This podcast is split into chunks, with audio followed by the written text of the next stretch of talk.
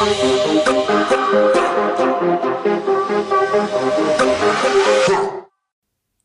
everyone, and welcome to another episode of the You're So Quiet podcast.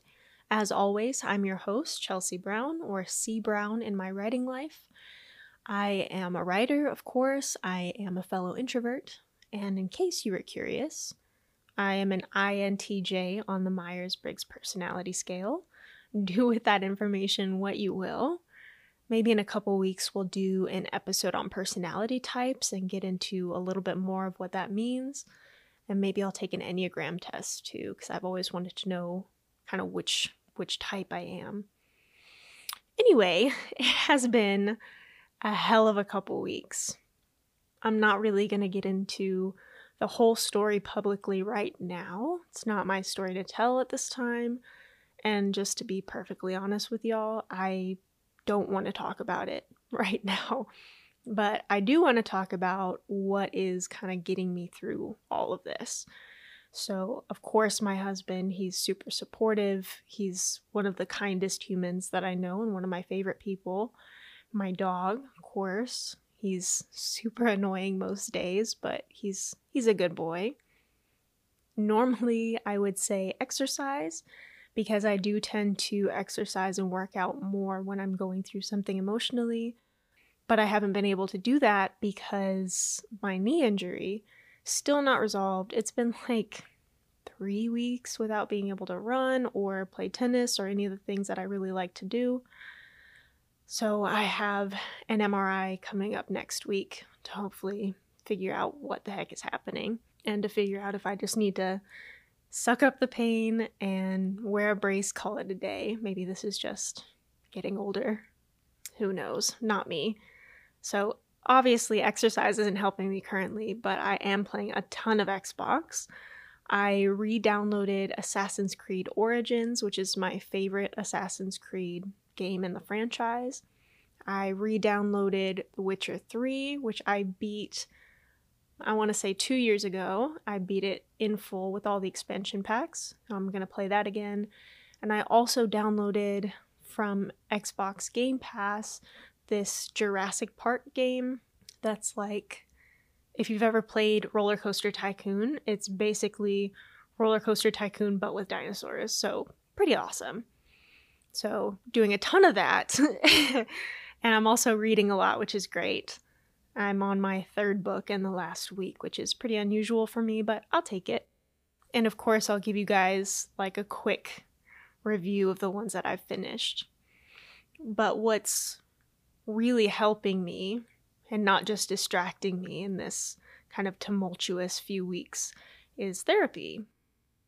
As you may remember, I mentioned a couple episodes ago that I use BetterHelp for therapy. I feel like therapy still in 2021 has this weird stigma around it. So, this week, I want to talk about that stigma. I want to talk about reasons people might seek therapy out, why I seek it out, and of course, my own experiences with therapy over the last several years. But first, quick life update I actually left my house for the first time in almost a year and a half. My husband and I flew to Seattle, so I hadn't been on a plane since February of 2020. It was super weird wearing a mask everywhere. Don't really mind wearing a mask, to be perfectly honest. It means people can't perceive me. And as an introvert, it feels great. I actually really like it, and I'll probably keep doing it. But the wearing the mask on the plane, everything felt super clean, which I guess was good. But yeah, it was traveling wasn't as I don't know, as stressful as I thought it was going to be, which is fantastic. So we went to Seattle just for a couple days, like a Thursday to a Saturday trip. We ate so much food. I'll give you three food recommendations for Seattle. You need to go to Noi Thai, it's downtown Seattle, Thai food. I have never, not one time, had bad food from Noi Thai. You need to go to Tropea, which is in Redmond Town Center. It's an Italian place. Get the lasagna. Just trust me. They have a pretty expansive menu. very long, think like Cheesecake Factory type, but the lasagna is where it's at. Trust me, just get it. So good. So much meat in it, perfect amount of cheese to meat ratio. Amazing. Try it. You also need to go to Kanishka, which is also in downtown Redmond, and it's Indian food. If you like Indian food, this is one of the best places that I know of to go to. There used to be a really good place in downtown Houston, but they got new management, so it's not quite the same. So every time we go to Seattle or to Redmond, we have to go to Kanishka. So we ate a ton while we were in Seattle. We visited a friend, which was really nice, and we we haven't seen in, gosh, like I guess since February of 2020, because the last time we flew, ironically, was to Seattle then as well. So that was that was really nice. It was a good trip. The weather in Seattle was amazing. It was like a good way to reintroduce myself into traveling again. I guess that's good, and maybe it means I'll be traveling some more coming up here, but I guess we'll I guess we'll see. So while I was on the plane, I read The Mother-in-Law by Sally Hepworth all in one sitting. I read it on my Kindle, which again, really like. I hate having to travel with books cuz they're really heavy. And I know that I'm going to finish one and I don't want to have to carry two books. It's a whole thing. So, I read The Mother in Law by Sally Hepworth. Five out of five stars. So good. It's basically a murder mystery from the perspective of a woman and her mother in law. It plays with the idea of unreliable narrators, which I think is really fun. It's something that I played with in my third book.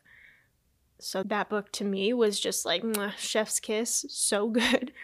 Read it right now if you have not. It's on the Kindle Unlimited thing, so if you have that, just go grab it. So good. Read it in, I guess, four hours because I still had a little extra time at the end of the flight, but I read it all in one sitting. Get it. Highly recommend. Right after I finished that, I read Then She Was Gone by Lisa Jewell. I just finished it last night at like 1:30 in the morning. It's another murder mystery told from multiple perspectives don't know why I'm kind of focusing on that, but okay, I'm feeling it. It's fine. The ending was actually very satisfying. I love an ending that's like very cathartic, and I'm just like, okay, I can go on with my day now.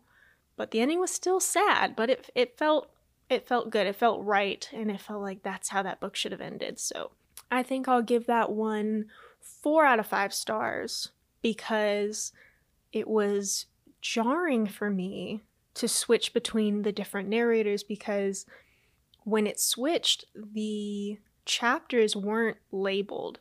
So I just kind of had to figure it out along the way, like who was speaking. And it did get kind of confusing a little bit in the middle. So that wasn't wasn't amazing and for me lost a star because I had to put the book down like it wouldn't engage me because it was making me try to figure out who is speaking.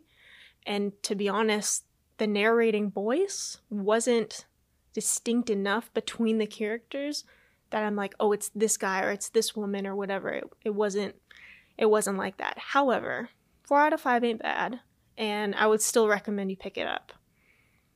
And then right after I finished Then She Was Gone, I started reading Verity by Colleen Hoover.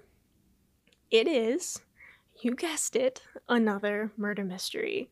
It's about a struggling writer who is charged with finishing the remaining books in a successful series by a now deceased author.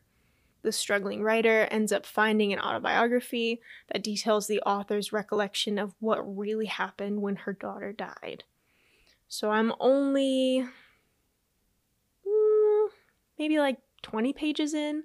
The beginning grabs you right away I like the narrator voice. I like the character so far, the main character. I kind of feel bad for her, but not in a way like, okay, I can't read this anymore. But she's she's a very sympathetic character, so I kind of like that. I'll let y'all know how that one goes because I am absolutely devouring books lately. And honestly, at the rate I'm consuming these books, I'm going to need some recommendations. So shoot me a message at You're So Quiet Pod on Twitter or Instagram with your recs.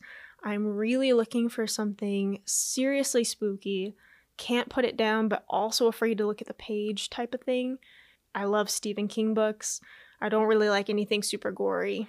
Just give me like a solid, haunting kind of ghost story, and then we'll be good to go.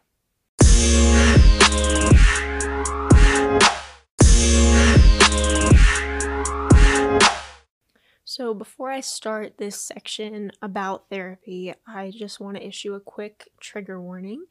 I'm going to be talking about depression, about suicidal ideation, about self harm, and eating disorders. And these are, I mean, they're heavy topics, right? So it can be really hard to hear about when you're in a certain frame of mind. You know yourself best. So if that's you, I encourage you just to pause the episode, navigate away from the podcast app, whatever you need to do to take care of yourself. So, there are a lot of misconceptions about therapy, and we'll talk a little bit about them as we work through this. So, one of the main things that I've encountered in my life is that people didn't want to be associated with someone who was quote unquote crazy. When I was a teenager, I I really needed some mental help. I was truly going through it when I was a child and when I was a teenager. So I really could have benefited from something like therapy but people didn't want to be associated with that and just wanted me to buck up, right? Stop being a baby, stop acting crazy, whatever. And to be perfectly honest, looking back, I would rather be labeled as crazy than be actually deceased, but that's just me. But this idea of seeking help or needing help making you crazy is pretty common, unfortunately so. But first, let's break down the word crazy. Okay, it could mean mentally deranged or enthusiastic based on dictionary definitions. But in our context, I feel like it's used more as a blanket term and a really lazy blanket term at that in calling someone crazy, you're making sure that you distance yourself from the situation. Calling someone crazy eliminates the possibility of empathy or even sympathy for a person. Like, oh, they're just crazy, not my problem, right? It becomes an us versus them dilemma and othering. And that's just not helpful in any possible context. Calling someone crazy does nothing to help them right? If they are actually struggling with a mental illness, they need help with the mental illness. Calling someone crazy does absolutely nothing. It actually furthers this kind of stigma about being someone with mental health issues. There's also the idea that if you seek out therapy, you're weak. And this is something that was presented to me when I was 16 years old which is pretty depressing, to be perfectly honest, but whatever. The idea, like I said, was that I just needed to buck up, right? I just needed to go for a run or exercise more or whatever. And truthfully, exercise does help my mood, but I also have depression. And depression isn't something that you can just exercise away. And seeking out help for mental illness doesn't make you weak right? It just means that you need some help. Just like if I broke my leg, I wouldn't just hobble around on a broken leg, I would go to the doctor. It's just that simple. There's also the idea that if you seek out therapy, you've had a breakdown, or you have a mental illness, or you're in a bad place. And that can be true, but it doesn't have to be. I've had three different therapists over the last six years and I sought them out for different reasons. So, my first one, I was just struggling with some general depression symptoms and resurgence of an eating disorder. I knew that it was starting to get bad, so I wanted to go kind of get ahead of it because I didn't want to be back in that place again. For my second one, I sought her out because I was in the middle of a depressive episode with suicidal ideation. Not a good place to be, very frightening for me, frightening for my husband, and just something that I really needed to to get some help with. But my third one, I actually joined BetterHelp to try to overcome some self doubt as it relates to my work. So it's not because I'm depressed, but because I, I want to further my career. And the truth is that people seek out therapy all the time for a ton of different reasons. Maybe you are struggling with a mental illness, or maybe you just want to learn how to communicate better, right? Maybe you want to be a more empathetic person. Maybe you have some childhood trauma that you want to work through. There are tons of reasons to seek out therapy. People also have this idea that therapy is like you're going to go into your therapist's office and you're going to lay down on this couch and you're going to talk and they're going to write in their notepad. And that's just like not how therapy works at all. That's very TV movie-ified. That's just simply not how it happens. In my own experience, that's never happened that way. I mean, I do sit on a couch, but it's never been like a lay on a couch type thing. And in that context, it would have felt weird to lay down anyway. I also meet with a therapist now virtually. So that's just like on a webcam, no laying down. Sometimes they record their sessions, sometimes they take some bullet notes or some more extensive notes. It just really kind of depends on the person. And there's also the idea that, okay, I'm struggling with this thing and I'm just going to go into therapy. It's going to be like two sessions and I'm going to emerge from this psychological process as a new person, like a newborn baby, clean slate. And that'd be really cool if it really worked like that but uh it it doesn't. It doesn't work like that. I yeah that's a really common one that i hear from people if i have friends who come to me because i'm very open about being in therapy. So they come to me asking what to expect and i can offer my experience. Obviously i've never been to all the therapists or counselors in the world. And they're like okay so how how long does it take?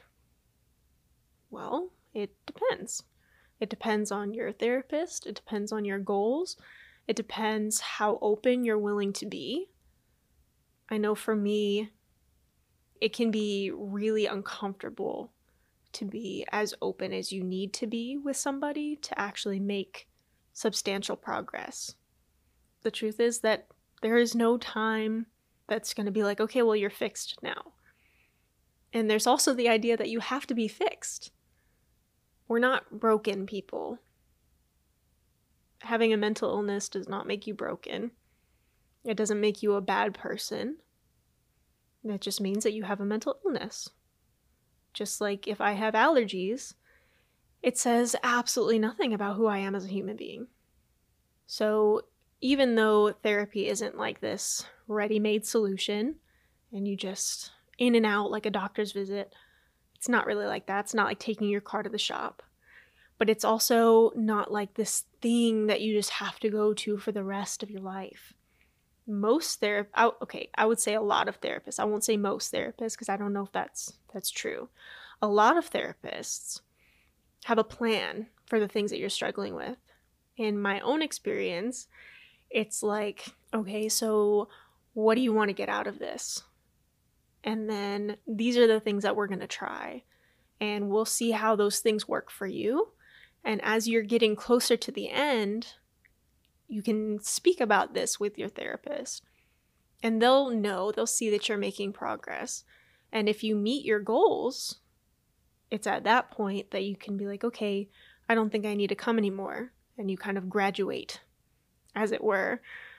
But that also doesn't mean like you can't go back to therapy for something else or even the same thing. If this thing keeps cropping up and you're just not able to work it out, seek out a therapist.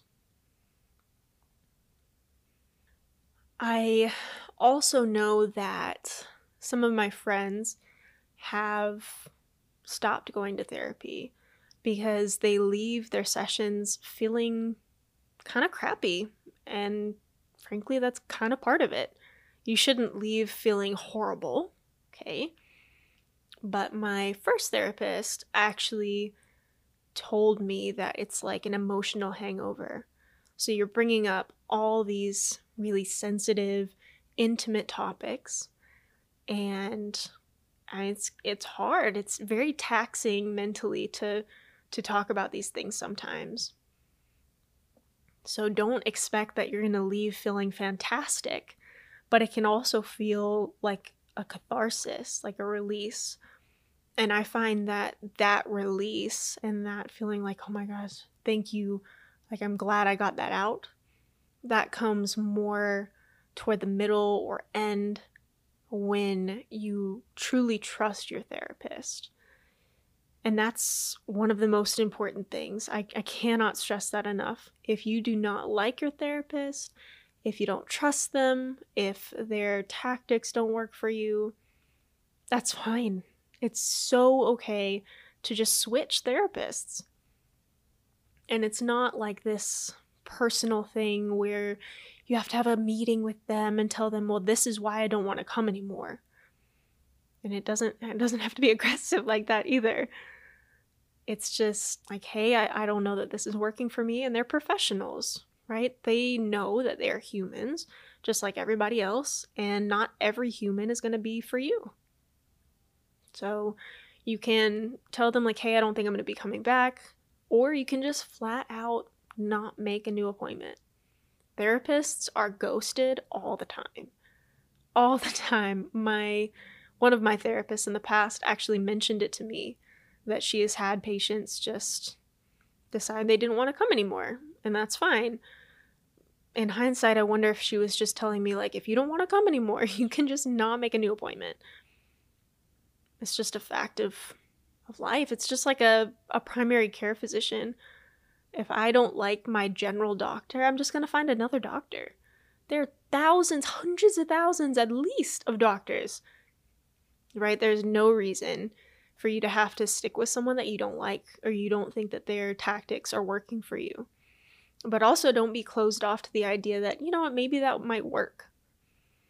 So, my most recent counselor that I'm seeing now, he wants me to try something called narrative therapy, and it's basically like rewriting certain events in your past.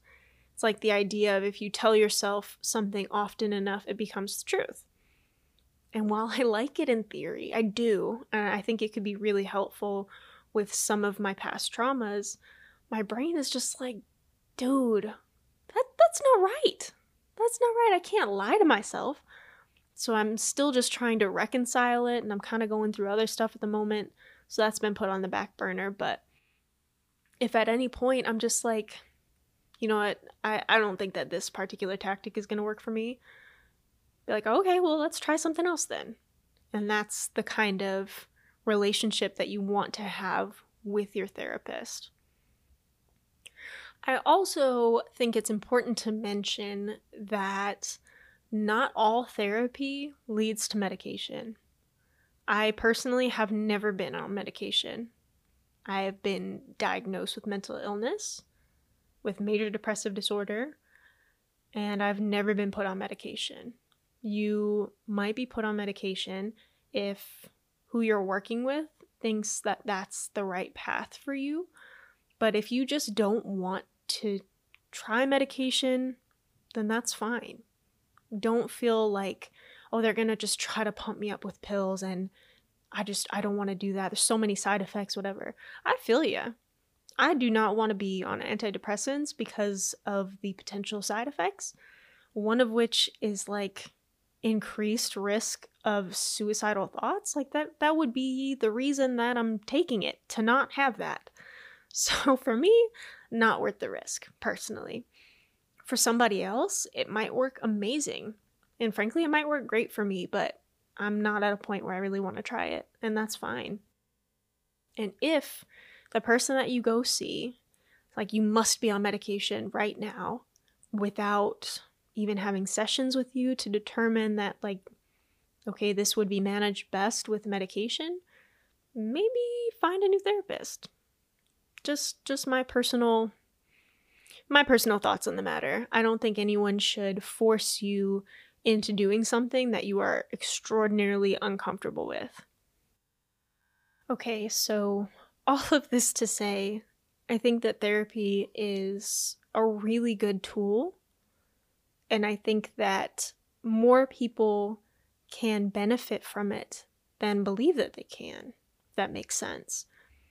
Because of these misconceptions, because we have this idea of sitting on the couch and talking to some dude with a notepad who just says, mm hmm, and how do you feel about that? Because we have this idea that going to therapy makes us crazy, quote unquote, because we have this idea that going to therapy makes you weak somehow because you can't just buck up and take it. To be perfectly honest, I think that it takes more strength to go to someone with something that you're really struggling with, something that's really raw and painful inside you, say, look, here's this thing. I can't stop thinking about it. It really hurts me. I need help. I think that takes more strength than just being quiet about it. I'm someone, as you might be able to tell from the title of this podcast, that's very quiet about things that I struggle with. For a very long time, I struggled with self harm. I have scars on my legs and whatever that are from that period of time. And the scars and the damage done to my body through an eating disorder that I also had for years, all of that is not strength, right? That is just a manifestation of this thing inside me that is hell bent on tearing me apart, right? It would have been stronger of me to seek out a therapist and get some help. But I started self harming when I was 14. Uh, my eating disorder kind of emerged for the first time right around that very same time and I wasn't in a place where I could do that for myself. So I guess I did what I had to do to survive. And as soon as I was an adult that could make my own decisions, that had a support system around me, I was like, you know, you need to do whatever you need to do, whatever that looks like. You need to take care of yourself. When I finally got there, I took the hard step and entered therapy for the first time in my early 20s. And I'll tell you what, it was it was actually pretty scary. I remember going to my very first therapy session ever. And I walk into this waiting room, and there's this little classical music playing in the background. And my heart is like ripping out of my chest, right? Because I am so frightened. What is this person going to say to me? What are they going to make me feel? What am I going to have to tell them? And to this woman's credit, she was very kind. She knew that it was my my first time, as it were. So she was really nice. And going through that that first session was not as painful as I thought, but I also ended up not going to that therapist anymore. I went for, I think, six months once a week, and I just didn't like that she looked at me with such pity. It seems like something so stupid that I would stop going to a therapist because she pitied me, but I'm not going so you feel bad for me. I don't need to just talk to someone and get sympathy and whatever. No, I need to deal with these things that I have physical remnants of on my body. I need to deal with these things inside me and in my mind so that I don't have to go through that physical stuff ever again. Right? So that for me didn't work. And I was able to take that step and walk away and find another therapist that I liked much better. It all sounds really easy, right? When you just say it like, "Oh, I just walked in, it was fine." But it's it's not. It was hard. So if you're struggling and you're like, "I think I want to go to therapy," but you're worried what your spouse might think, or what your friends might think, or what your parents might think, your siblings, whatever. Ask yourself would that group of people, those people, would they rather I be in pain or would they rather I go get help? Okay? Just ask yourself that. Would they rather I be in pain and not be any version of my best self? Or would they rather I go get help? And I would say nine times out of ten, the answer is that they would want you to go get help. They probably have the same misconceptions about therapy that you do, right? So go get the help you need and show them that it works, right? I always say, I want you to show me with your actions. Don't tell me something, right? I don't need you to tell me that something works. I need you to show me that something works. So there are tons of options for you. You can go online. There are two companies that I can think of off the top of my head. That's BetterHelp and Cerebral. They both do online therapy. You can talk on the phone, you can do video chat, you can even just do text messages, right?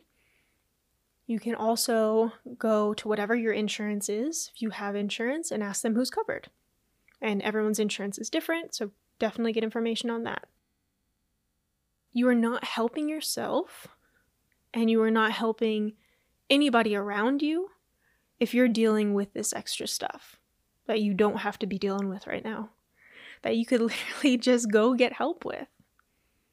And I know, I, I know it sounds dismissive and it sounds overly simplistic, but sometimes the hardest things to do really are just that simple. If you think therapy can help you, try. And maybe you'll go to a couple sessions and you'll be like, man, that Chelsea girl has no idea what she's talking about. Therapy sucks. Okay, cool. At least you tried it. And then you can try something else and find out what works for you.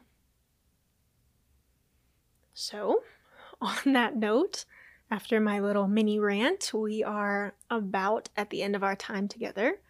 As always, you can follow me on Twitter and Facebook at Write C Brown, W R I T E C Brown.